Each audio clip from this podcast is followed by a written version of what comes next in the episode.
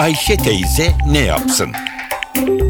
Güngör Oras, Ayşe teyzeye ekonomide olan biteni anlatıyor.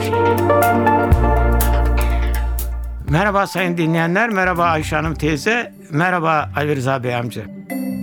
Son zamanlarda herkes döviz fiyatıyla ve faiz oranlarıyla ilgileniyor. Merkez Bankası faiz oranlarında belli bir yükselişi hedef almış gibi görünüyor ama piyasa kendi kendine faiz oranlarında belli düzeltmeler yapıyor. Nedir bu döviz fiyatıyla faiz? Neden ikisi bir arada anılıyor? Şimdi bunun arkasında bir gerçek var. Döviz bir kere dengeler bozulduktan sonra ikisini birden tutmak imkanı yok. Yani hem döviz ucuz olsun hem de faiz oranı aşağılarda olsun diye tutmaya imkan yok. Zaten bütün gürültü de buradan kopuyor. Döviz fiyatları yükselmeye başladığı zaman Merkez Bankamız ne yaptı? Piyasadaki dövize yönelmesi olası olan Türk liralarını piyasadan çekmeye, onları toplamaya çalıştı. E, Merkez Bankası piyasadan Türk lirasını toplayınca yahut da piyasadaki Türk lirası miktarını azaltınca bu sefer faiz oranları kendi kendine Merkez Bankası yükseltmeden Türk lirası azaldığı için faiz oranları yükselmeye başladı.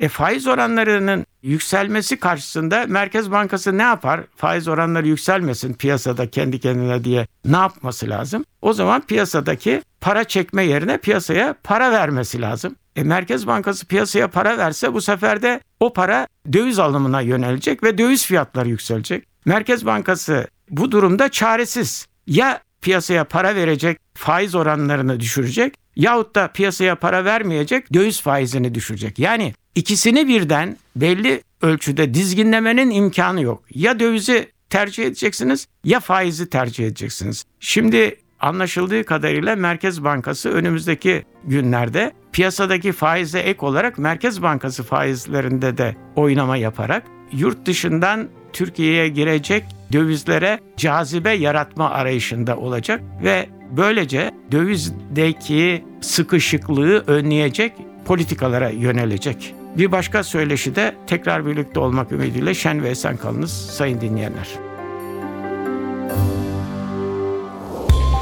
Güngör Uras'a sormak istediklerinizi ntvradio.com.tr adresine yazabilirsiniz.